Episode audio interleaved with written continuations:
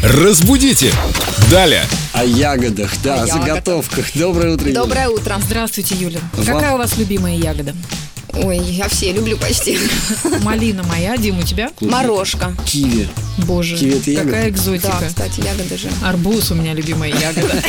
Вам вопрос оставила Лариса. Добрый день, Юлия. На даче дочь спросила. Одна земляничина, а ягода крыжовника. Как правильно сказать про одну штуку? Тоже любопытный вопрос. Подобные слова, вот земляничина, крыжовина, они не зафиксированы в словарях, но это такое вполне естественное творчество, словотворчество.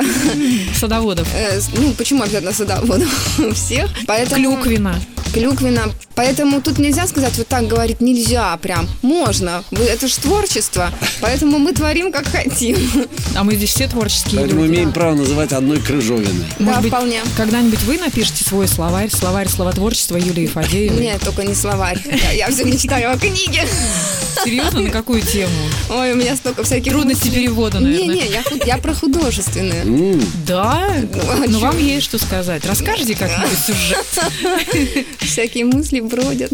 Ладно, друзья, если вас мысли бродят вокруг русского языка, в группе Эльдорадио ВКонтакте сформулируйте их четко и понятно. В два предложения, да, Дим? Оставьте вопрос нашему лингвисту, филологу и переводчику Юлии Фадеевой. Юлия, спасибо. Разбудите!